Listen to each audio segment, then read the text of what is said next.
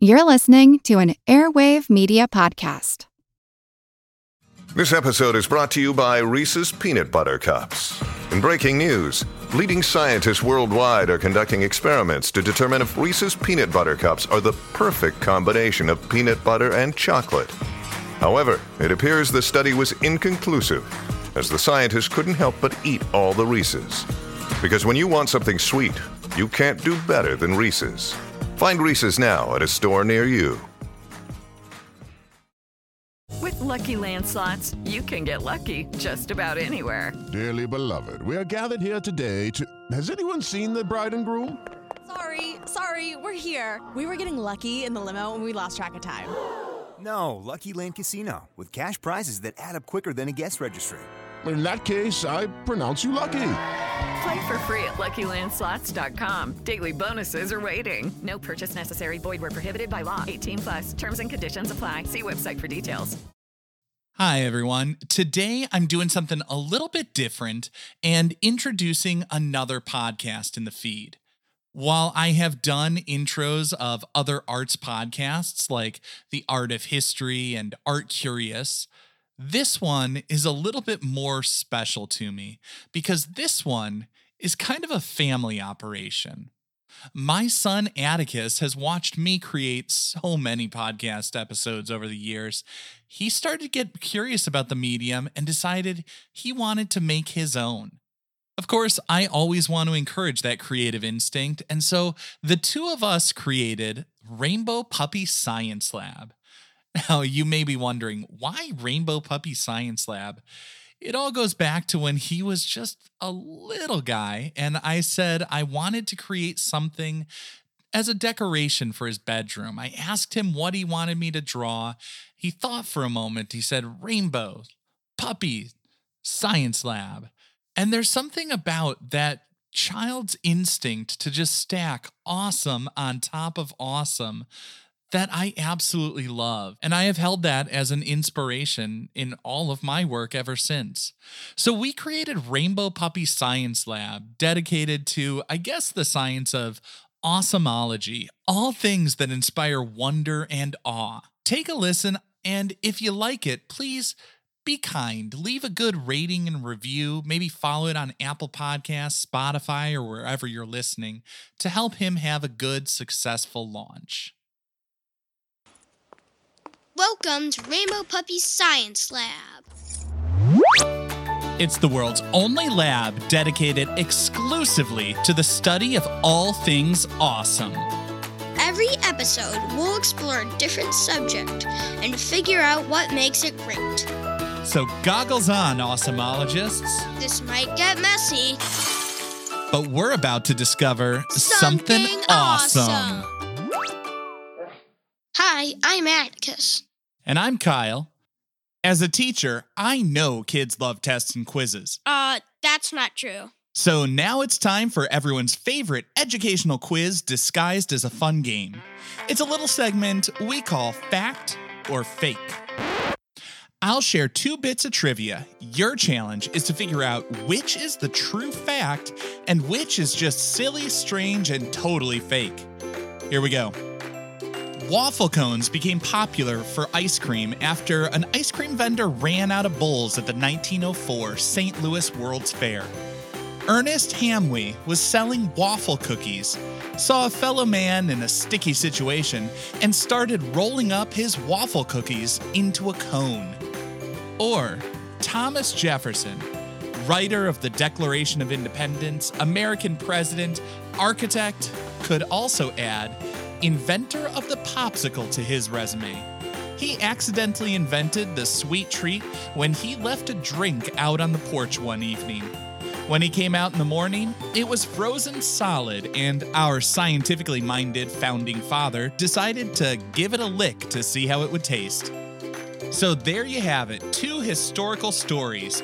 One is an absolutely amazing fact, and one is totally incredible, meaning it's just not credible. Because it's totally fake. If you need a little think time, take a moment. Which do you think is fake? What details make it seem a little sus? Go ahead and pause the show if you need to talk about it. Don't worry, we'll be right here when you get back. Now it's time to find out which is fact and which is fake. Drum roll, please. Uh, Dad, that's not a drum, that's a car horn. It's fine, just roll with it. Now, as a matter of fact, the true story is that waffle cones became popular when two vendors of the St. Louis World's Fair decided to help each other out. Ernest Hamway even started his own cone making company a few years later. If you believe the story of the popsicle, you are too far off. The popsicle was actually invented by an 11 year old named Frank Epperson when he left a cup of soda out on the porch one night in 1905, which was quite a bit after the time of Jefferson and America's founding fathers. While they didn't have popsicles, Thomas Jefferson and George Washington did love ice cream, which gives us a perfect segue into today's episode because today we're going to get the scoop on ice cream. Oh, this is gonna be sweet. Everybody knows that ice cream is the greatest food in the history of the world. Always has been, always will be, and so to prove it, I think it's time we break out some of Rainbow Puppy Science Lab's super secret special future technology, the Wayback Machine.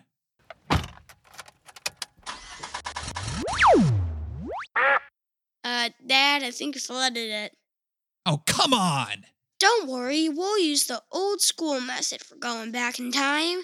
We're gonna read about it. That doesn't work. Everyone knows the only way you learn anything is through buttons and screens and gizmos. Trust me, your imagination can take you anywhere, anytime, to any place. Just close your eyes and picture this. January 26, 1786. A chill ran across Mount Vernon.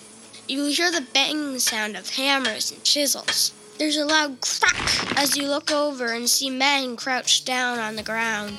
They seem to be pulling something, giant chunks of ice coming from out of the shore. Where are they getting ice from the shore? It would seem that George Washington, the general who led the Revolutionary Army and first president of the United States, wanted some ice cream. George Washington loved ice cream. In fact, he was such a fan, he spent $200 on ice cream in the summer of 1790. Uh, $200 seems a little excessive, but like, I don't know, that's not that much money to spend on a whole summer. I mean, if he was going into Costco and buying in bulk, I could see easily spending $200, $300, even $1,000 on ice cream that don't tell your mother about. That was $200 in back then money. It would be equivalent to about 5000 today. If that seems like a lot of money spent on dessert, it is. Ice cream was expensive. That's why it was a treat for only the rich and powerful people at the time. It had to be made by hand and eaten right away because nobody had fridges or freezers. But George Washington did bring ice cream making equipment to the White House, so he could impress leaders from other countries when they came to visit. Wait, wait, wait, wait. You can't make ice cream without a freezer. Ice cream actually has a long history.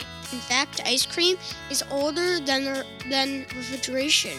While people didn't have refrigerators or freezers in their homes until the 20th century, ice cream has been around in various forms for about 2,500 years.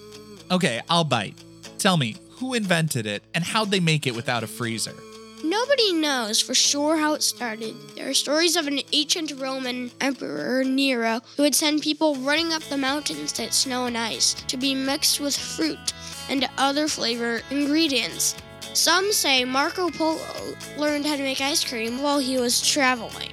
While we don't know exactly who invented it or where, there are indications of people enjoying ice treats in Persia and China around the 5th century BCE.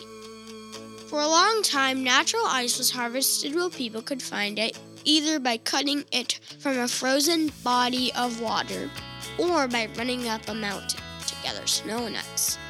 This ice and snow would be stored in ice houses. Small buildings, or sometimes caves, would be filled with ice and covered in straw as insulation to keep it from melting. George Washington's recipe called for ice harvested from the river and kept in his ice house. Wait, so they moved ice from a river to a house. What good does that do them? It's all gonna melt when it gets hot. And who wants ice cream on a cold day? They probably wouldn't even need to use ice on a cold day. They just stick the thing out the window and boom, frozen. A good ice house was insulated enough to keep the ice frozen long into the spring and summer. That was only one of the difficult steps in the process. In addition to the ice, they would need to milk a cow to get the cream, get sugar and salt, which were actually imported, so very expensive. Who wants salty ice cream? That's disgusting. You want sweet ice cream. The salt isn't mixed into the ice cream. It was used to help freeze the ice cream. The ice cream ingredients would be put into a pot, but then that pot would be put into a bigger bucket filled with ice and salt to freeze. Salt won't help it freeze. Salt melts ice. That's why we spread it on roads and sidewalks in the winter. Everyone knows that. Salt lowers the freezing point, which is why it can help melting snow and ice on our sidewalks. But by lowering the freezing point, it also helps things get colder. A fun, delicious at home experiment you can try would be making your own ice cream with a few basic ingredients and Ziploc bags. You just put sugar, cream, and other ice cream ingredients in one bag. Then put that bag in a larger bag full of ice and a little salt. Shake it up, and you'll have ice cream in a few minutes. We'll link a recipe in the show notes if you need help. Fine, those plastic bags or pots or cans of melty ice cream soup and salty chunks of river ice may have been good for George Washington and those people in the past, but I live in the moment. I'm interested in the here and now. Okay, let's get field report. I don't want to hear from a field. It's windy outside. There'll be all sorts of background noise. Terrible for the podcast listeners. No, a field report is getting insights from people directly observing a subject out in the real world. After the break, we'll find out how ice cream is made today.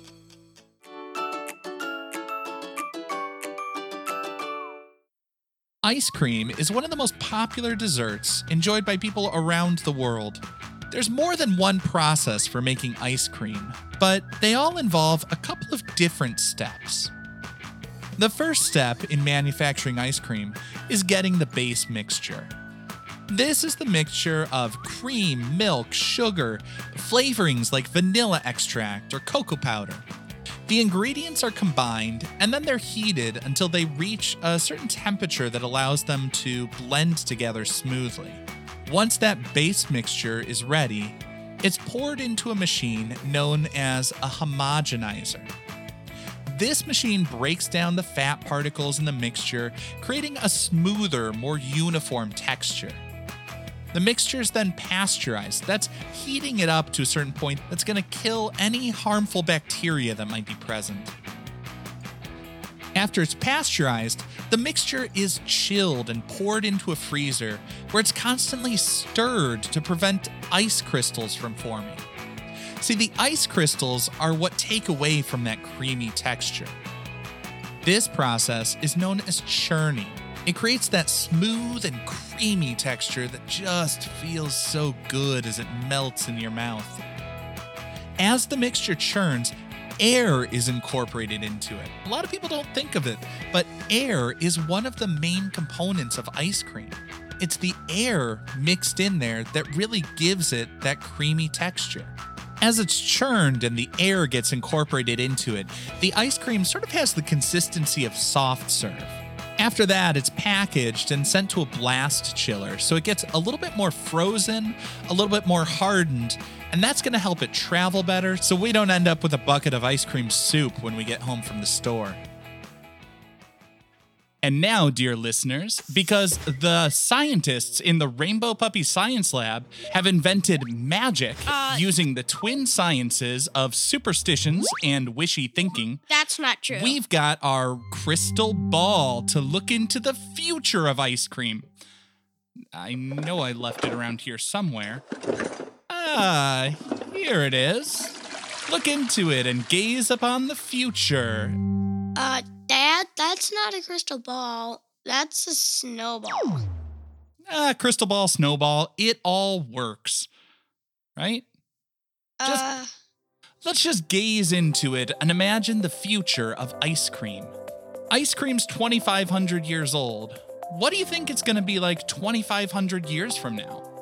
well, it could possibly be like you can like choose like what flavor and you can customize the flavor and like add like spices and they like will create like um special like cones um and also kind of like put um maybe like for your birthday they'll make it like super big Ooh, so like custom printed ice cream Yeah. on demand.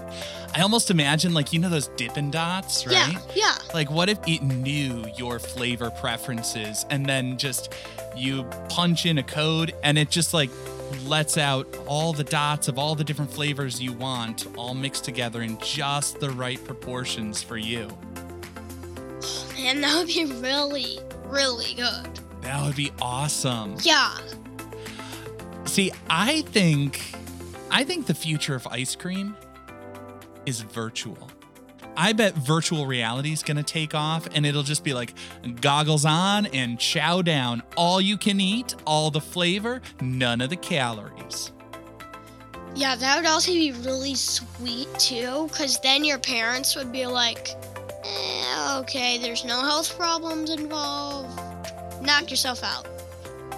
Or maybe they'll figure out a way to make it taste as good as the regular ice cream, but made out of healthy stuff like broccoli and cauliflower, but taste like ice cream. That would be super cool. No dessert until you eat all your ice cream. and then they like make the healthy foods today unhealthy. so it's like, okay, you can't have a piece of you can't have a piece of orange until you eat your ice cream.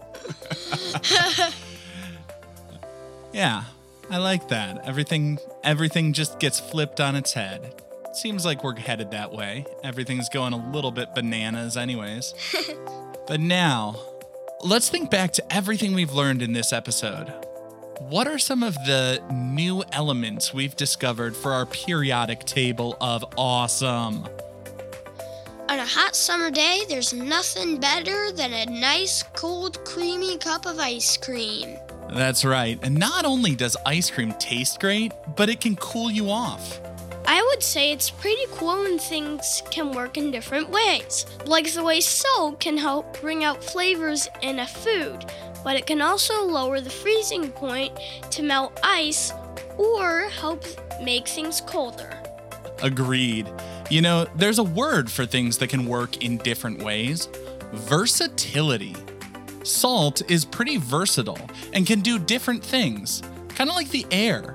We need air to breathe and stay alive. But also, in this case, it helps make life sweeter because the air churned into the ice cream is what makes it so smooth and creamy. Seems like versatility is one element that can make something awesome. Today, it was totally cool learning all about ice cream together.